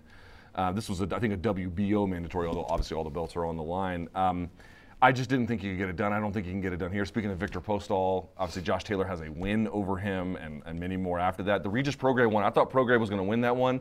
That was the one where Taylor, I was like, dude, I just can't deny this guy. What was that, a split decision Majority- fight of the year decision, contender? yeah. I mean, just a war, yet a technical Yeah, war, and Prograis- that's what dude, Josh Taylor can do. Is a beast. So for Josh Taylor to beat him is extremely impressive. Dude, the only answer here is either Catterall is not who we think he is, or Taylor has to be unprepared for this. Yeah, do am I getting that, Kambosos vibes from Catterall? No. Did I miss the boat on Kambosos We did, coming in? we did. We did. We did. A lot of people did, and I think all of those circumstances of that fight being delayed and changing networks, you know, all that stuff with the purse bid played into it. Credit to Kambosos, he got his win. He's got a monster fight coming up. I feel like this is Josh Taylor's canvas, though, to paint something special in front of the hometown get fans, get a stoppage, and then we're talking about who's next. And Luke, you know, Oh, we have a we want some breaking news on the boxing side. let's do it. Uh, Fury versus Dillian Whyte confirmed. Uh, WBC crown heavyweight April 23rd, Wembley, London. April 23rd. That is, uh, it's going to be a monster. That's going to be a monster. It'd be an absolute monster. Uh, we'll see what happens with Taylor Catterall. They, you know, we still don't know where, Ty- where Terrence Crawford's going. So, Right. is there a scenario where Top Rank says, "Okay, Josh Taylor, you're the undisputed junior welterweight champion. Why don't you fight Terrence Crawford? And although we don't promote him anymore, Terrence Crawford, we'll pay you what you need to come back into this fight." How much of that, hey Bob Arum, I sued you for being a racist, could prevent that? Well, or the other way. I want to go back to top rank. I'm going to sue you. And so, as a matter of resolving the lawsuit, I'm going to demand concessions as a way to drop it. That's another way he could do it, too. That- that's, I don't see Crawford going back. I don't see it either. But, But, so I, I, I but tend, there are fights suddenly. If you're Crawford at That's right. 147 and you could potentially That's fight right. Josh Taylor, Ta- Teofimo, who's moving up, I mean, it's interesting. Uh, All but, right. I, but I would say that, like, I think eventually, I'm not, I don't know what when the hell it's going to happen, but I just, don't- I don't. How does he not sign with PBC? It just, I don't, I don't get. I think I think Terrence Crawford's going to have to take a pay cut because Top Rank overpaid him in succession on those big contracts to keep him from going to the PBC, right? They basically said, we know that all the fighters you want to fight are across the street, but we'll give you. They did the same thing to Tim Bradley after he fought Pacquiao, right? Right. It's sort of like, and I think that raised Crawford's self value. And it's hard because if you're Crawford, you should believe you're the pound for pound best in the game, right? 100%. But the, the numbers haven't backed it up. I know he argued that Top Rank never really promoted him, and you hear so many people say Terrence Crawford just doesn't care about promoting himself. So that is what that is. When he figures out what he's willing to accept, though, Luke, let's get him back in a big fight. Come on, come on, Al Haymon and company. Let's make Spence Yes. Crawford before uh, before we're doing this as 40 year olds. Please, let's do that. We close with topic five, which is some quick hitters, Luke. But there's some potentially interestingly, surprisingly big nuggets in here. The first one that came down Wednesday right after we finished filming Morning Kombat in the studio. How about this, Luke? In the field of carnival celebrity MMA boxing crossover fights. Triller, mm-hmm. host of the Triller Triad and the Triller Verse and And and many And- many ledgers in the red. according to Dave Meltzer, having lost $811 million last year, has purchased a majority stake in BKFC. What makes this super interesting is these are the two leading players in whatever this bubble is right now, which is celebrity, it's bare knuckle, it's, it's the oddball bubble of the moment. It's kind of proven right now that you can sell. They're combining their, their forces. What the hell does this mean? What could this do? Are they cornering the market on aging fighters or these crossovers now? So I was thinking about it, like, what do the two things do? Like, if you're Dave Feldman and you run BKFC, you already know that Triller overpays for everything. Remember, the purse bid fell apart in the end. Well, the fight fell apart in the end, but remember the purse bid For for, Teofimo. for Teofimo was like six million. The next highest was like two and some change. So my hunch is, dude, and they blew through 800 million in a year. Well, dude, they, they're bringing out just they're bringing out Justin Bieber, Bieber Ice and Cube, Black I mean, Keys and Metallica and everything else. They just they completely burned through. their. Faces. They're going to overpay for things. I bet Dave Feldman made a pretty fucking penny on that deal for the majority, not the whole thing, but the majority controlling share. First of all, so one, it makes sense. So who is going to pay you more money than Triller's going to pay you for, for BKFC? Probably no one. Take the money, number one. Number two, I don't know exactly how they're going to combine forces because BKFC does have a series of rules about guys starting closer. The ring is round as opposed to like the actual four corners where it requires a little bit more um, nimble footwork. And then Triad has a different shape altogether. But here's the thing they have in common they share basically, basically the same class of fighter, more Yes. or less. So it does make sense that they would align. And in fact, what I would say is BKFC is better about reaching out to like the grassroots level of the fight community, whereas Triller tries to parachute in. They do That's a decent combo you could put together there. separate actually. lanes that are close enough that kind of make this It does make make sense. sense. And it's like It's one of the first like halfway smart things that Triller's done. I'm like, it's actually not a bad idea. KFC match makes very well and creates sort of a pro wrestling viral shitstorm feel. Yep. What does Triller do good so far? Make big productions. They, they do have a very professional look and feel when they do come on the broadcast.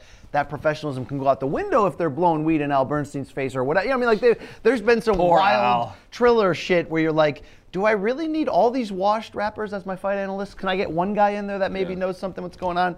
But the point is, look, they've got what the ex-American Idol producer, they're always director, they're always flaunting. I don't know who the fuck They've that got some s- talented people, and they've figured out whether you care or not how to bring in Metallica, how to bring in these massive giant acts. I really felt like the Triller Triad, which was supposed to merge MMA and boxing together with the smaller gloves, I felt that was the first time outside of Mike Tyson and Roy Jones that Triller did something right, where you're like, maybe their maybe their 15 minutes isn't it, it This, could, this could was extend an, this was an investment that made rational sense, even though we don't fully know how they want to use it. I would say one more thing, and you brought this up yesterday. Let's circle back to it. Dave Feldman saying he's going to make a bid for Ngannou services. That money from Triller is going to help BKFC put out larger purse bids. That's where I was gonna uh, get So I was gonna say that Triller created something with the tr- with the triad thing, where you're like, you know, I actually could see this work only if they had BKFC's roster and ability to. Well, now you're bringing it together, and we don't know how much money is behind Triller. We know they used a lot of it last year, but Luke, if they can use that money to at least be at, at the conversation, at least be at the table with a Francis Ngannou, with a Nate Diaz when he's up, with a whomever you want, really. I don't know. You, there might. Here's who this affects. It probably affects the UFC a little bit, but not really, not in any kind of meaningful way. This is actually much more of a problem, I would argue, for your Bellators and your PFLs. Now, both of them have their own ways to recruit and pay, right? Bellator is introducing these these uh, weight class tourneys. They pay out a million. Obviously, PFL does the same thing, or you know, approximately the same thing anyway. But mostly they subscribe to that only that that that seasonal model. What I'm trying to make here is they're going to be competing much more for a similar class of fighter than the UFC is going to be competing with them. Yes. And so if I was UFC, or excuse me, if I was Bellator or PFL, I'd be paying close attention to this to see, if nothing else, to what extent does the additional money for purses cause them, maybe they overpay for talent, but that still is talent you got outbid for. Could be interesting. Could it be could be interesting. Um, you have to wonder, you know, if they could get. I mean, they, they were the ones that had, you know, they did the Jake Paul Ben Askren fight, right? Which, which was a big Mm-hmm. deal. Uh, Jake Paul's had had the fights on Showtime. We don't know what Jake Paul's next move is. If they could get a Jake Paul type as, as sort of okay, this is our sort of pay per view darling, and then you add to that the fun fights that they seem to be making with these guys that are that are just washed to be leaving pro boxer and UFC, but not in a scary moment yet. Right. The Vitor Belforts, right? Or even, that- that or even, uh, yeah, we don't want that. But like Mike Perry was like a real smart signing for them. No, I want that with Vitor Belfort. I'm saying that's the level. Oh, I see. That- Okay, where they got a little, they still got a little bit left in. It's not dangerous territory yet, right? Mhm, yeah. And they're probably, you know, smearing that that cream and clear on their toast in the morning. Like I care. The uh, one part of the exact quote from Dave Feldman talking to Ariel Helwani was, um, like I said, this deal allows more opportunities for BKFC, more resources, more funding, just everything that we really need to vie for that number one or number two spot in all of combat sports. I that's aggressive from Dave Feldman, but um, now, do you think this is going to be like instant, where we're just merging into one, or is it going to be because let's not forget Triller also owns FITE TV, where they've been putting the Triller fights on, uh, and you can get a lot of a lot of different pay-per-view type things on FITE TV. Is this just going to be now BKFC? You know, is a is is it is under the Triller flag, and we can flow them a few dollars here, or are they going to merge? The circular BKFC bare knuckle concept with the Triller triad concept, and just find a way to make a. I, I don't know exactly how that's going to go, but I would also say, speaking of like distribution, you would imagine Triller, because they just spend stupid amounts of money, is going to have a higher level of production value than what BKFC can ordinarily afford in house. no question So about there's it. going to raise, there's going to be an elevation of the brand through production upgrades. I would imagine it's a smart. qu- I don't know what it means for Triller, and I don't know what it means exactly for their combination, but it's definitely a good deal for BKFC You know, it'd be for great sure. if they were like, we got to make a run at more legitimacy. Crime Faces had a good run on there. Pete Davidson was decent. Whose hood is this? We need Luke Thomas. This episode is supported by FX's Clipped, the scandalous story of the 2014 Clippers owner's racist remarks captured on tape and heard around the world. The series charts the tape's impact on a dysfunctional basketball organization striving to win against their reputation as the most cursed team in the league. Starring Laurence Fishburne, Jacki Weaver, Cleopatra Coleman, and Ed O'Neill. FX's Clipped, streaming June 4th, only on Hulu. This episode is brought to you by Shopify. Whether you're selling a little or a lot, Shopify helps you do your thing, however you cha-ching. From the launch your online shop stage, all the way to the we just hit a million orders stage. No matter what stage you're in, Shopify's there to help you grow. Sign up for a $1 per month trial period at shopify.com slash special offer, all lowercase. That's shopify.com slash special offer. We need Luke Thomas's full-time services. We need to get him away from CBS and Showtime. Yeah, no, no. We need him to be the face No. of, the tri- of the triad. Okay? No, no. Only if I can vape. well, just so happens, Luke, uh, you can. Uh, quickly, how about this for one matchmaking at the 1X anniversary card? You know, I like old guy fights, but I get scared these days because Triller ruined old guy fights. Don't put Evander Holyfield out there. Shinya Aoki versus Sexyama. I'm here. I'm here for this shit. I'm, I'm here for this. I don't care. I'm here for this absolute bullshit. Yeah, I don't, I don't care about that at all. All right, Luke. Finally, on odds and ends. I have one more after you're done. How about you say that first? Go ahead. UFC's Dana White is in talks for the Food Network to have a show. Uh, he has something he does every Friday, which I wouldn't know because uh, we have mutually blocked one another. He calls it Fuck It Friday video series. Yes. White every Friday posts a video to his social media channels where he eats a strange concoction of So food. he has the kitchen in the UFC office, Yeah, and so he- they'll make him like a donut burger. Yeah, so some recent examples include pickles that were stored in Kool Aid for a week and deep fried In N Out burger. UFC has since trademarked the phrase Fuck It Friday last year, says uh, Chief Operating Officer Lawrence Epstein. And uh, White, quote, this thing has completely blown up. This thing is doing three to four million views every episode. It's one of the most fun things I do. I love fighting, drinking, and food. And not with- paying fighters what they not, deserve. And not books. And with this, I get to do all three of them. Uh, yeah, pay rich people to eat weird shit is apparently a thing. So Uh, finally, uh, on quick hitter, somebody's in my ear. If you're, yo, if you're coming on, who who wants this, who wants some of this? Thank you, is he just loudly talking? I haven't seen him. Yo, new rule, Manish. Unless the people can hear you too. You know what? New rule. We got to find a way for Manich to get on the broadcast. I'm ready. Dude, I'm I've been ready. trying to push Manich off the plank for a while. I think he's a little protected because he's a legitimate musician, unlike Jay Aaron. Yeah, Jay's He a wants to protect the Manich brand, yo. Yo, Jay is just a tone deaf poser. Yo, but I, I Googled Lonely Angeles before by Manich, and I was like, okay, player, okay, right? Lonely Angeles. Okay, respect the game. Yeah, Luke. Yeah, d- yeah. Don't you can't shit on Manich's art. No, I thought Lonely Angeles was was Bennington James. No, that's Manich, bitch. Oh, sorry, bro.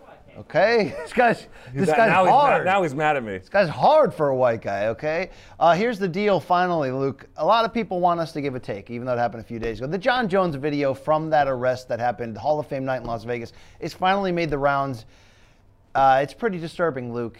We've got tweets from Jon that I want to get to in a second, but short of that, Luke, just first response. You you watched it.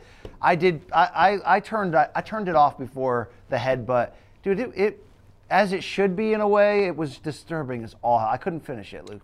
It, it's like when somebody's like, "You want to watch this MMA guy get his arm broken in half and the other guy takes it home." I don't need to see that. No, I don't need to see it. I mean, I watched the whole thing and probably shouldn't have, to be honest with you. I would just say the following: Everyone always wants me to be mad at him and get back at him and like have a little fun with the beef, but I don't know how you can just survey what happens in the video and then, obviously, more recently in his life, and re- and say anything other than.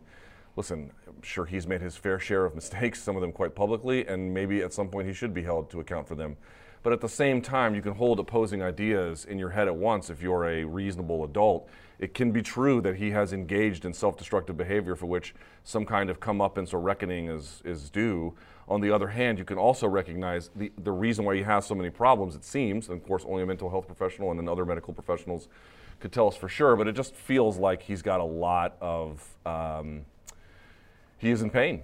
He is in mental pain. He is in Yeah. he is in anguish and he doesn't know what to do with it and it's causing him to do and make all kinds of bad decisions about his life and dude, I'll just say it one more time. I don't like him, but I don't wish I don't wish anything on him Well, look, like uh, this. This is he needs help. He Yeah. really really needs help. a lot really of addiction, unfortunately, is just the the constant masking of pain. And you saw. Do you understand my point? Like you Yeah, can you saw- hold, you can hold it once that he's done wrong and kind of skated through life in a lot of ways, and I understand that. But dude, you cannot ignore this other reality. The guy is suffering, and you, he needs help. It's- he needs help. I mean, he showed the full, the full thing in that video from you know trying to attack the officers verbally to putting it all on himself in, in a scary way, and his responses on Twitter since then, and like it's look like you know after Conor got hurt against Poirier, I'm like just take the Twitter away from him, go rehab and quiet.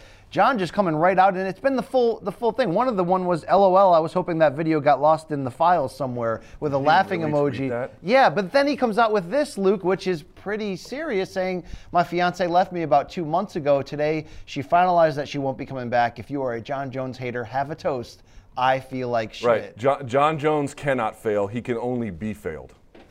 That's that's his modus operandi. He cannot fail. He can only be failed. And as long as that's the way he looks at the world, his problems will only continue. Uh, he would, you know, go on to pump himself up and say the story's far from over. I'm wise enough to know that we all go through seasons in life. I've had many great ones and several bad ones. I'm excited for the next one. I'm about to be heavyweight champion of the world and capable of so many things. I don't wish him bad, Luke. I know I've called for his job in the past when the transgressions just got so ridiculous because look, if someone's going to make a change before they blow it all, and he's come very close to blowing it all multiple times, you got to take away the last thing that they're just leaning towards sometimes to do that. Maybe for him, hopefully for him, it is the, the loss for now of his family, forever how long this goes, that that does kind of be I don't a- even want to. I don't even want to talk about this, dude. This is fucking gross. It's gross, dude. For him to put his business out in the public like that and bring his family back into it, I feel bad even talking about. it. I don't want to talk about it anymore. Yeah. It's awful, dude. It's really, really awful. He needs help, and anyone around him needs to give him help. And if you're not, I'm gonna say the last thing I'll say in this, BC, dude. These problems do not go away on their own. It is not a skin rash. It is not a. It is not a way you feel. It is. It is. It is alive inside of you, and unless you do something about it, it will consume you over time. It's just the way the world works. All right, we'll we'll see where that goes, Luke. We close every Friday show. Dude, we we're efficient today. Is that a good or bad thing? We're efficient with art. I don't waste time, money. I was leaving Jordan three footprints in the park. Yeah, motherfucker. Um, You talk a lot, Aki, but you ain't got the nerve. yeah, we do talk a lot on the microphone. The four pound all milli week. silly, but the Glock absurd. and some of it is bullshit, and we get called out for it. But we stand the test of time, and we we'll take that stand and, and stand up to it. You better have receipts if you want me to sit on this L. But if you find out that I deserve it, I'll squat on that shit. It's called dead wrong. I've been rocking DC all the way to Gothenburg, cop the bird, and distribute it until I got the word. Big meat. They call me Larry Hoover. Big Meech. Uh, Not Big Meat, Maniche. fuckface. No one calls you Maniche that. produces our show over there. Uh, Luke, morning kombat. No one calls you Big Meat. Morning, well, well yeah. off camera, Luke. Uh, morning kombat at gmail.com is the official address if you think you've been wronged and you want to talk about it. Or we have wronged you in some way. Yeah, that's it. Uh, number one's from Andy. Hey, Donks, at 19 minutes 5 seconds of episode 254, after making his crude Sandusky reference, I'm guessing this is a you problem. BC brings up Star Wars Episode 1 Attack of the Clones, saying the Gungans were coming on. While the Gungans would have made Harold Howard proud, Episode 1 is The Phantom Menace. Episode 2 is Attack of the ah. Clones. Get off the Delta 8s and get your Star Wars straight, you old biatch. Huge fan of the show. Keep up and keep radiating that BDE. One love. You don't have BDE. it's Andy from COVID Lakes, Florida.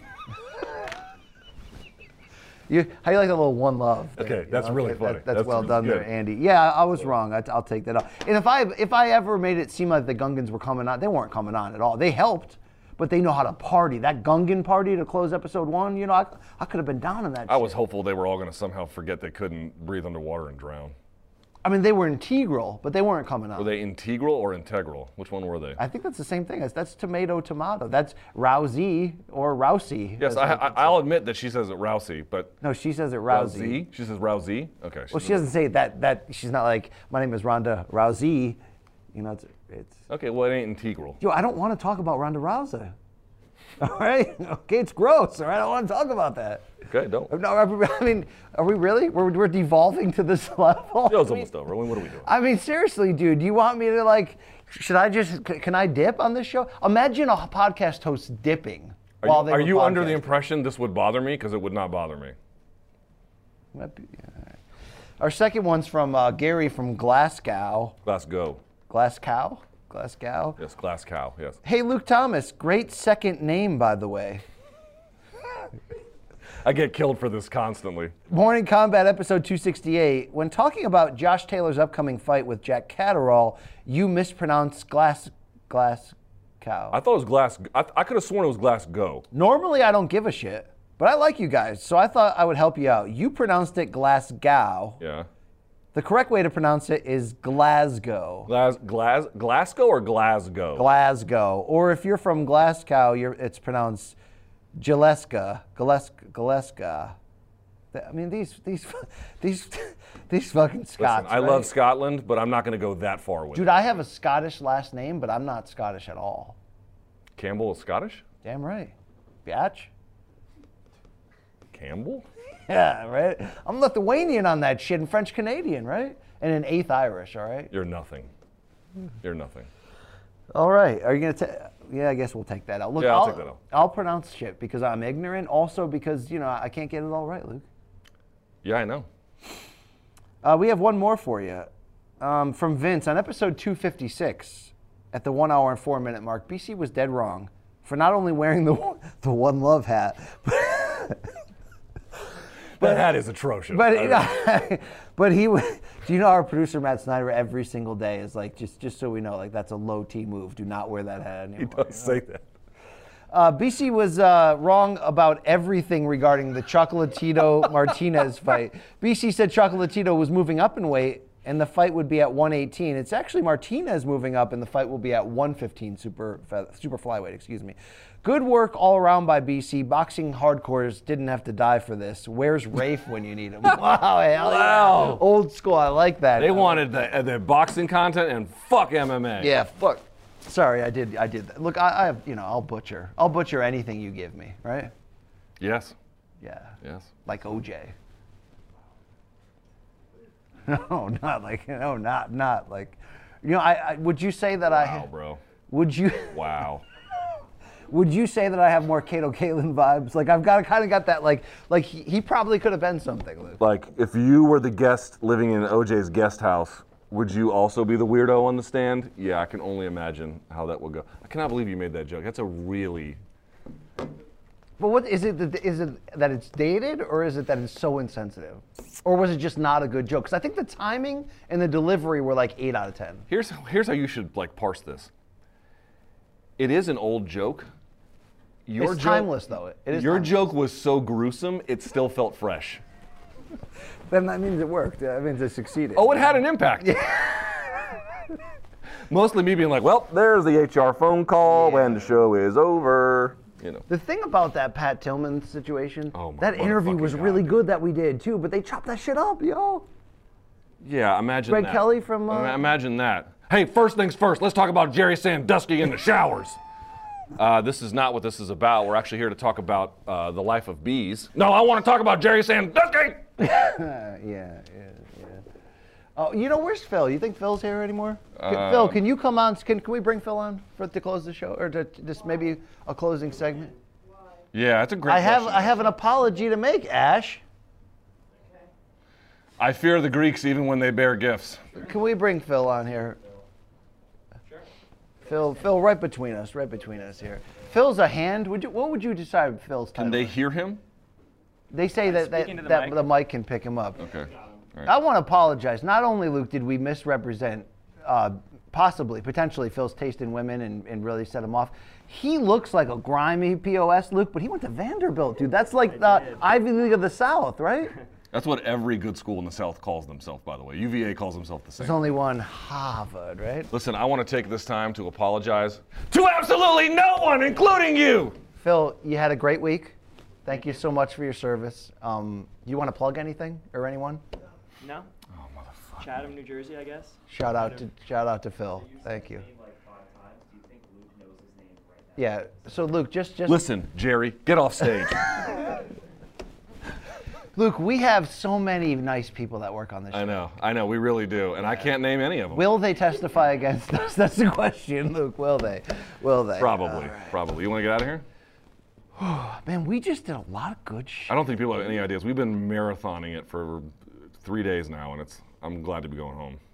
Yo, but that when that stuff hits, it's gonna It's hit. gonna hit hard. Yeah, I'm happy about it. I saw Chuck Mindenhall this week. We did. We did see old Chucky. It was good to see old Iceman. We were like, keep that head on though, bro. Okay, just you know. Listen, Darth Vader, episode six. Hey, you took a picture of me in the hotel lobby last night, and I banned you from showing it. I, you did. I, I so desperately. I had the drug rug on. He had on pajama pants that I think had cows on it.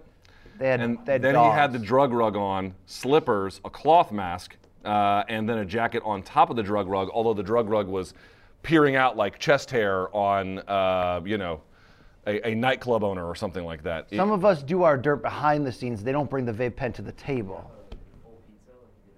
No, I did not have. A There was one time, BC, we were, we swear to God, we split apart in Vegas, and we were like, okay, dude, we're gonna eat good today. We're gonna te- team health. And then like two hours later, we see BC sneaking through Gonzalez e Gonzalez with a fucking full pizza. Not even a slice, bro. This motherfucker was like the hamburger, like Well, the worst part was Manish was like, "Yo, where are we hanging out?" I'm like, "Bro, I'm, I'm too old. I got to go to bed." And I woke up from sleeping and I was like, "Yo, I wonder if that pizza place is still open." and it was. And I got caught. Yeah. It was. All right. Uh, all right. Well, we love you guys. Thank you so much for watching. Tons of stuff coming your way. I might do a post-fight show tomorrow. We'll see. Just depends on whether I have a babysitter or not. But um, Uh, You need to you need to rectify your childcare situation as it as it pertains to morning kombat. Unless unless you want to make uh, I can't do it. Violetta pa- like a permanent part of it. You know, like I'm gonna have her start pulling social assets. you know Dan Le Batard's dad, Poppy. Yes. Remember the role he played on that ESPN show? Yes. How close are we to have uh, Violetta. to Well, have she'll, Tukey play? she'll get on the screen and tell you she loves dinosaurs and she loves the slides and the swings and she loves um, Encanto. So, She does. Does she? does she know how to edit? It can be learned. It can be learned. We're like, Phil, you had a good run, but uh, we got your replacement right here. Yeah. Uh, All all right. right, we can definitely end this. All right. For our great staff here at Malka, and uh, the future's bright for Morning Kombat. It really is, Luke. Thanks to all the staff this week. Thanks to um, our boss from Showtime who came down yesterday and had lunch with us. Shouts to BD. Happy birthday, BD. Uh, you're, you're, he's about as old as me. He looks a little more spry than me, a little more, a little more active than me. You know? He does. Uh, Makes, show, a, makes a little more money than us too. Showtime is the home of combat sports, and they got you covered. Bellator is is today. 1 p.m. starts the uh, the preliminary card on YouTube on the Bellator and Showtime sports channels. But at 4 p.m. Eastern today, Bellator back. It's Mousasi, it's Vanderford, it's the middleweight title. Do not miss that. 4 p.m. Eastern today on Showtime. And check out Showtime Championship Boxing, the triple header Saturday night, 10 p.m. Eastern from Las Vegas. Chris Showtime, Colbert in that main event. Uh, if you don't have this channel that we're talking about, Showtime.com, 30 days free. Roll that dice, see what happens. You're gonna like the way it looks on you. I guarantee it. For Luke, for Luke Thomas, my name is. Can you at least zoom in on these stains, please, cameraman? Why don't you zoom in on your skin stains? your liver I mean, I spots. mean, Luke. I mean, Luke. Listen, I left this here in studio. I don't give a shit. But but, cares? but my first thought is is semen. Like that's yeah, my. like, yeah, because you're five years old and mentally. Uh, I mean, if they can get it from this angle, that is that's that's wild, right? dude, you're five years old. You're five years old. You have the mental capacity of a five-year-old. Yo, can I borrow that vape after the show? Hell yeah!